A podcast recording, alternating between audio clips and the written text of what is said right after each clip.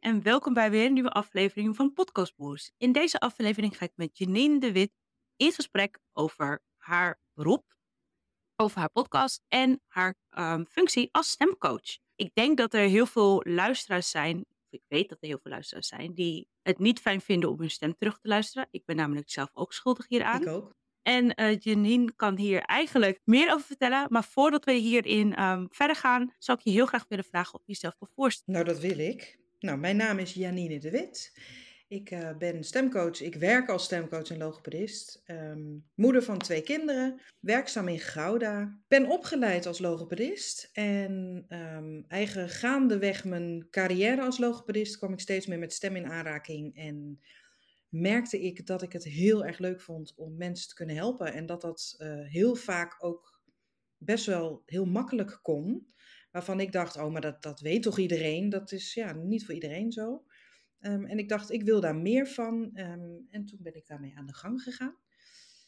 Ik heb toen Werkende Stemmen opgericht. Werkende Stemmen is mijn stemcoachpraktijk. En hierin hoop ik mensen bewust te maken van hun stem om deze goed in te zetten. En waarom? Omdat ik weet, uh, als logopedist zijnde, dat als je dat verkeerd doet en te lang doet, dat je stemproblemen kunt krijgen. En ja, stemmen zijn helaas niet te koop. Uh, dus je hebt er maar één en daar moet je gewoon echt heel zuinig op zijn.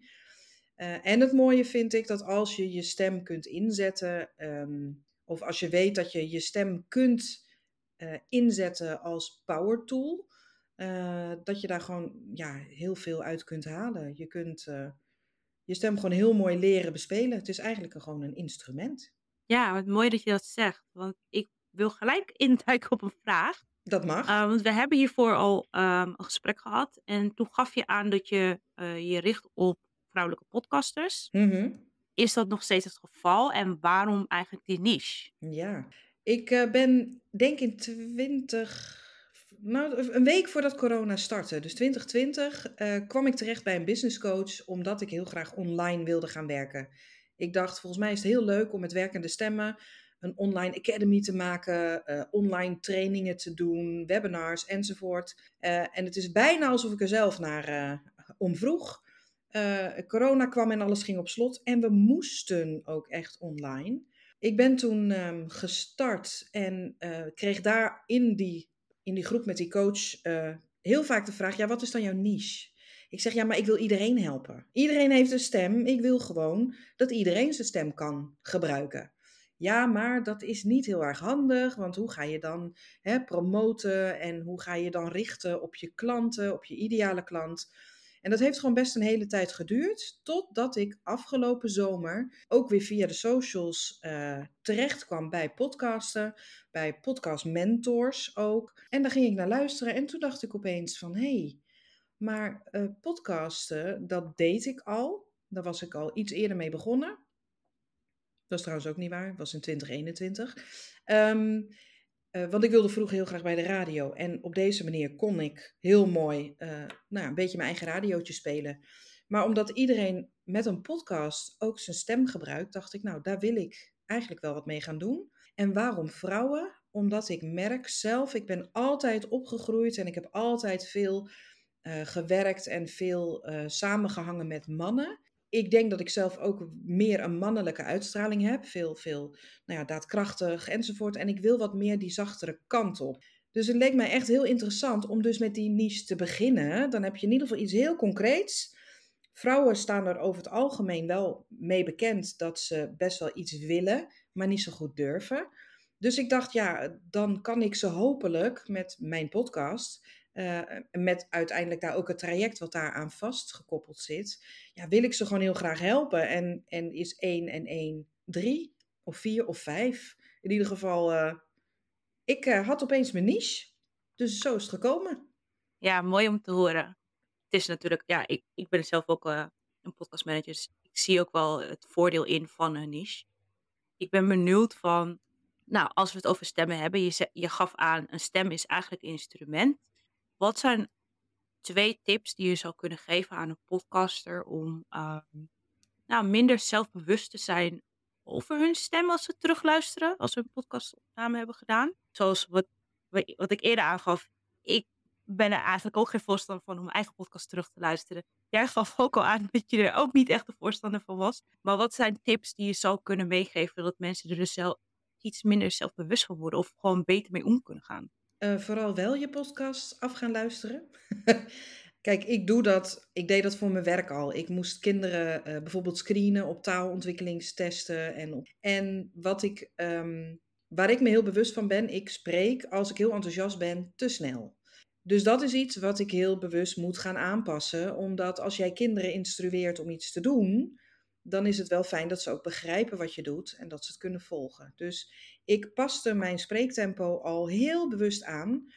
Ik nam deze testen ook altijd op, ook omdat kinderen antwoord geven die soms zo snel gaan dat ik het niet bij kon schrijven. Dus als backup nam ik het vaak op uh, en moest ik dus ook terugluisteren naar mezelf.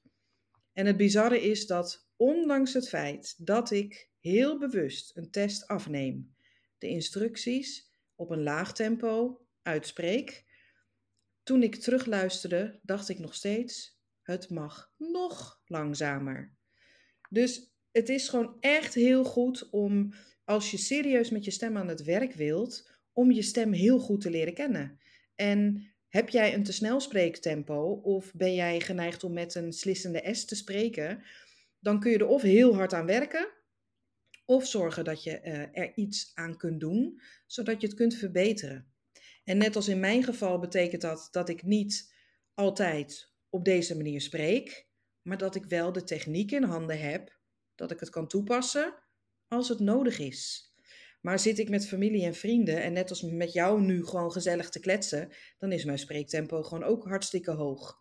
Maar het gaat erom dat jij leert je stem te bespelen en eigenlijk te bedienen met een soort van mengpaneel. Dat vind ik altijd een heel fijn metafoor. Waarin jij gewoon zelf bepaalt welk schuifje je op welk moment uh, ja, omhoog zet of omlaag. Dan kun je dus denken aan je toonhoogte, je kunt denken aan je spreektempo, je kunt ook denken aan een warme stem, je kunt denken aan een schelle stem, die kun je ook nog inzetten. Um, er zijn allemaal ja, hele mooie varianten waarmee je jouw luisteraar uh, als podcaster um, ja, kunt bekoren. Of juist niet, want misschien hou je er niet van. Is dit een antwoord op jouw vraag? Ja, zeker. Ja, en het is ook inderdaad goed om je bewust te zijn van wat je stem eigenlijk doet. Ik heb bijvoorbeeld nu. Sorry, ik heb dus bijvoorbeeld nu slijm in mijn keel. Heb je bijvoorbeeld daar tips ook voor? Van hoe kan je dat sneller wegkrijgen? Heel perfect dat je dat nu zegt, want ik voel ook slijm in mijn keel. Ik weet ook hoe het komt. Ik heb net een boterham gegeten met iets wat slijm opwekt. Dat is niet zo handig voor een opname van de podcast. En uh, wat je dan geneigd bent te doen is schrapen. Ik ga het één keer voordoen en eigenlijk is het tegen mijn principes, omdat je met schrapen je stembanden gewoon echt even kapot maakt. Maar het lucht wel even lekker op. Dus ik doe hem één keer voor. Dat is gewoon puur voor de audio. Dat heeft niks met mij te maken. Komt-ie. Op het moment dat je namelijk schraapt, dan schraap je heel hard je stembanden tegen elkaar aan. En wat er dan gebeurt is dat wat daar zit te irriteren en te kriebelen, uh, dat wil je weg hebben. En met schrapen geef je het een soort oplawaai, waardoor het uiteindelijk in je mondholte komt en je het weg kunt slikken. Want uh, slijm komt dus vanuit je luchtpijp, want daar zitten je stembanden, maar het moet naar je slokdarm en dat is die andere pijp ook in je keel. Maar met schrapen nogmaals maak je je slijmvliezen stuk. Ja, en dat is iets wat je echt niet wilt, want wat gebeurt er nu? Uh, ik heb het kapot gemaakt en mijn lijf denkt, oeh, we moeten het herstellen. En als jouw lijf iets gaat herstellen, dan doet hij dat met tromgeroffel, nieuw slijm, nieuw wondvocht.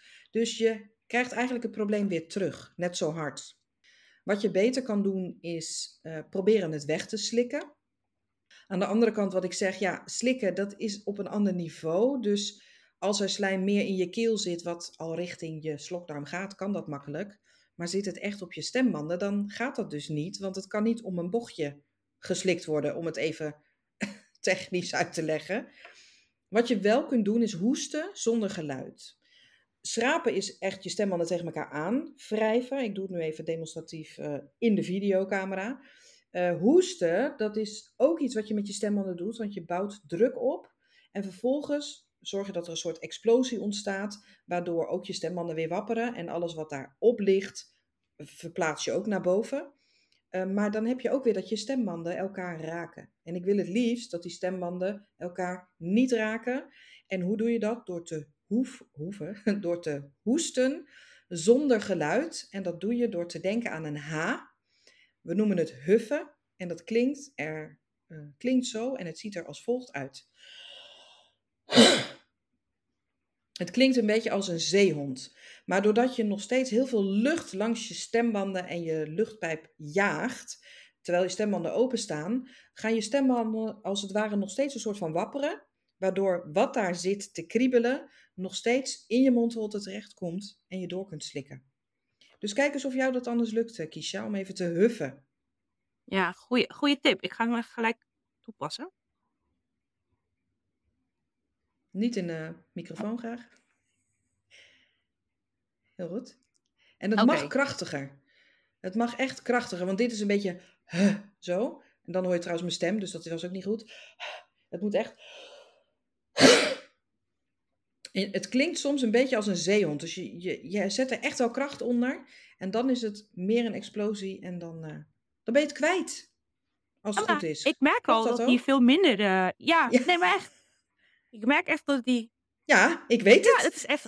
Fijn oh, Een goede tip, die, die ken ik nog even helemaal niet. Ja, nee, zeker. Echt een hele fijne. En wat voor tip heb je als je je stembanden zou willen opwarmen? Nou, dat is heel grappig. Ik heb toevallig vanmorgen een hele mooie. Ik zei al, ik was heel productief vandaag. Ik heb vandaag twee podcasts opgenomen. Eentje over de drie grootste podcast stemirritatiefactortjes. Dus misschien leuk om te luisteren. Uh, mijn podcast heet dan niet uh, Podcast Boost, maar Voice Boost. Dat is ook zo leuk. We passen zo leuk qua naam bij elkaar. Zeker. Um, en de allereerste podcast die ik opnam, om ook daadwerkelijk te laten horen wat het effect is, ging over mijn stem opwarmen. Ik stapte uit bed, heb niks gezegd, niks gedaan, niks gegeten, niks gedronken en ben mijn podcast gaan opnemen. Oh, uh, met daarin uitleggend, ja, je kunt het misschien wel horen, maar mijn stem is niet helemaal zoals die zou moeten zijn. Maar wat ik dan heel graag doe is dit. Ik heb hem nog steeds staan. Bubbelen. En oh. bubbelen ken je wellicht wel van uh, The Voice of Holland en uh, nou, al die zangprogramma's. Uh, Zelfs Nicky, Nicky Tutorial, die deed het bij de Eurovision Songfestival. Ja. Um, ik zie dan natuurlijk als therapeut en als stemcoach dat, het, dat ze een paar dingen eigenlijk niet helemaal doet zoals het hoort. Maar bubbelen is echt super fijn om te doen en heel effectief. Uh, maar daarnaast heb ik ook nog een heel mooi programma gemaakt en dat heet Voice Gym. En dat is eigenlijk ontstaan vanuit een soort ochtendgymnastiek voor de stem. Op uh, Clubhouse deed ik elke ochtend van 8 tot kwart over 8, of van kwart over 8 tot half 9, boeit verder niet dat kwartier. Um, deed ik een soort ochtendgymnastiek voor je stem. En dan vertelde ik in ieder geval een stemregel waar je op kunt letten, hè, van wat is wel of niet goed voor je stem. Ik deed drie stemopwarmoefeningen en daarna deed ik ook nog een stemmassage. Want je stembanden en je strottenhoofd zitten in je nek. En daar kun je gewoon ook aan de buitenkant eventueel, nou ja, wat mee doen om de boel lekker soepel te houden. En eigenlijk als, nou niet zozeer als grapje, maar die voice gym op, uh, op uh, Clubhouse die ontstond op een gegeven moment. En toen kreeg ik ook de vraag, maar ja Janine, ik, uh, ik luister nu elke keer die podcast en je, je, je broadcast, zo noemde ik hem op Clubhouse heb je daar niet een document van? Toen dacht ik, oh, wat slim. Dus ik heb een heel mooi document gemaakt en daar zitten zelfs video's in en daar zitten ook audio's in. Uh, ja, met gewoon heel veel goede opwarmoefeningen. En niet alleen voor je stem, maar ook voor je spraakorgaan. Want reken maar dat je tong, je wangen en zelfs je gehemelte hele belangrijke invloed hebben op je spreken. Ja, wat goed. Ja, ik ga hem ook in de show notes zetten. Dan kunnen mensen hem zelf uh, uh, downloaden, denk ik, of um, ervoor aanmelden. Nou, wat goed. Ja, het is, het, het is wel een, uh, een product om te kopen. Oké, maar ik denk dat dit wel een heel mooi product is voor mensen die geïnteresseerd zijn in sowieso in um, hun, hun, stembanden opwarmen. Um, dingen zoals wat je net gaf, aangaf, ook met uh, dat hoesten. Dat vind ik ook echt mega interessant, want voor mij heeft het nu echt geholpen met slijm. En jij had het dus net ook over dat jij een beetje slijm in je keel had. En ik ben me dus wel benieuwd van, wat zijn dan producten die je dan niet zou moeten eten of drinken voordat je een podcast gaat starten? Want dat is ook wel, daar had je het net over. Je hebt iets gegeten. Ja, dat klopt. Het is een beetje natuurlijk ook weer persoonsgebonden. De een kan beter tegen dit en de ander tegen dat. En wat ik merk als ik melkproducten heb, en dat is altijd wel al geheel bekend, melkproducten die zorgen gewoon voor meer slijm. Ehm, ja, en ik had het net wel even, want ik had er zo'n zin in, had ik het toch gedaan. En toen dacht ik al, niet handig. Maar goed, het geeft wel weer een heel mooi voorbeeld van, nou ja, ik ben ook maar een mens. En ik heb ook wel eens zin in dingen die niet zo Ja. goed zijn voor je stem. En zeker niet als je dan vervolgens een gesprek aangaat. Maar zoals je nu hoort, en zoals ik het zelf ook voel, ik heb het weggehuft en het is nu ook klaar. Dus hoe is het nu met jou, eh Kriebel? Ja, nee, echt. Het is echt, Die is ook eh, weg. het is ook echt weg. En wat jij zegt, ik heb net ook iets met kaas gegeten. Ja. Dus dat was ook geen goede beslissing geweest. Maar ja, het was ook echt even net wat, waar ik even zin in had. Maar ja, dat is inderdaad, melkproducten was inderdaad bij mij ook wel bekend dat dat niet een, eh, iets is wat je zou moeten eten als je een podcast gaat starten. Of je überhaupt sprekers eh, hebt. Maar zijn er nog andere producten naast melk? Ondanks het meer persoonsgebonden? Zeker. Het is, ja, maar ze, ze zeggen dat eh, in ieder geval alcohol, maar ook cafeïne. Cafeïne is iets minder bewezen, maar dat hoor ik nog steeds wel overal. Eh, dat zijn producten, net als dat rook dat is, die dehydraterend werken. Oftewel, die onttrekken vocht uit je slijmvliezen.